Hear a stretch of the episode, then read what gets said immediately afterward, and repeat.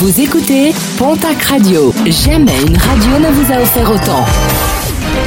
L'information locale à 9h, c'est sur Pontac Radio. Bonjour Jean-Marc Courage Sénac. Et je vous souhaite une très belle journée. À Buziette, en Béarn, un jeune homme de 21 ans a été placé en détention suite à la violente agression subie le 15 juillet dernier par une femme de 51 ans. Une victime frappée au visage à coups de pierre, retrouvée inanimée et ensanglantée près d'un lavoir et qui est finalement décédée des suites de ses blessures. Le suspect, un enfant du village, a été mis en examen et écroué.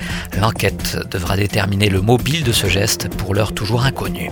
Une collision entre deux véhicules samedi à Ségos dans le Gers sur la D260 a nécessité l'intervention des pompiers de Riscle et de Barcelone du Gers. L'une des deux voitures aurait refusé la priorité à un croisement.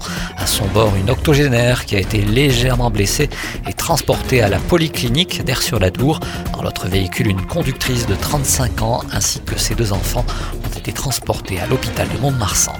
L'incendie d'une paillère dans la nuit de samedi à Tougé, dans le Gers. 1000 mètres cubes ont été détruits par les flammes, tout comme une partie du champ, la jouxtant. Une enquête a été ouverte pour déterminer l'origine exacte de ce sinistre.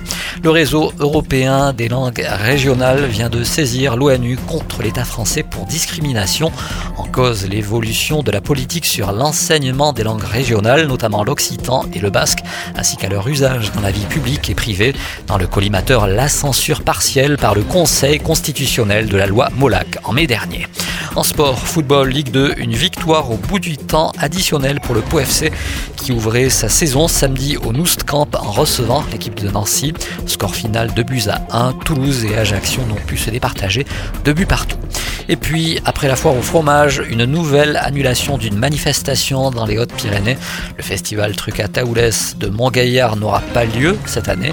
L'exigence du protocole sanitaire actuel a refroidi les organisateurs qui donnent désormais rendez-vous au Festaire en août 2022.